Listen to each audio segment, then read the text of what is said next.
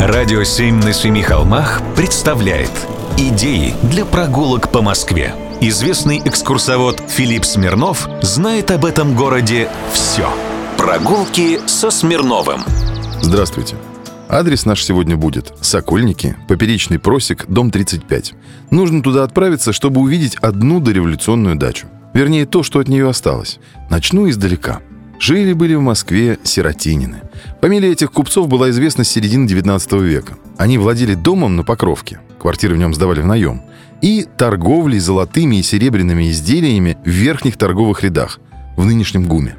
У главы семьи Василия и его супруги Марии было три сына – Алексей, Петр и Василий, и три дочери – Глафира, Анна и Анастасия. Все имущество сиротинины записали тогда на жену – так надежнее было, если в какие-нибудь сомнительные операции впряжется глава семьи. И в 1905 году, когда семья купила себе в Сокольниках дачу, дом и участок взяли и записали на потомственную почетную гражданку Марию Александровну Сиротинину. На участке были построены двухэтажная деревянная дача с террасами, соединенная через галерею с деревянным одноэтажным флигелем, конюшня, каретный сарай, два одинаковых двухэтажных деревянных дома в глубине владения. Их тоже сдавали в наем – у ворот по просеку деревянная сторожка и, наконец-то, разбили большой сад. Скорее всего, дом строил зять Марии, известный московский зодчий Иван Алексеевич Мазурин. Замужем за ним была одна из дочерей Сиротининой, старшенькая, Глафира Васильевна. Сейчас от былого великолепия осталось мало, но посмотреть все же есть что. Сохранился главный дом с мезонином, балконами и террасами.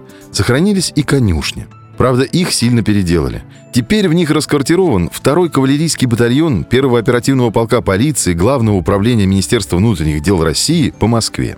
Они патрулируют Сокольники, несут свою службу в седле. Совсем неподалеку еще конюшни, музеи Орловского рысака и Русской тройки. Эта организация устраивает катание по парку Сокольники и знакомит всех желающих с настоящей легендой нашей страны. Они находятся совсем неподалеку – в пятом лучевом просеке. Прогулки со Смирновым. Читайте на сайте radio7.ru. Слушайте каждые пятницу, субботу и воскресенье в эфире «Радио 7» на Семи холмах.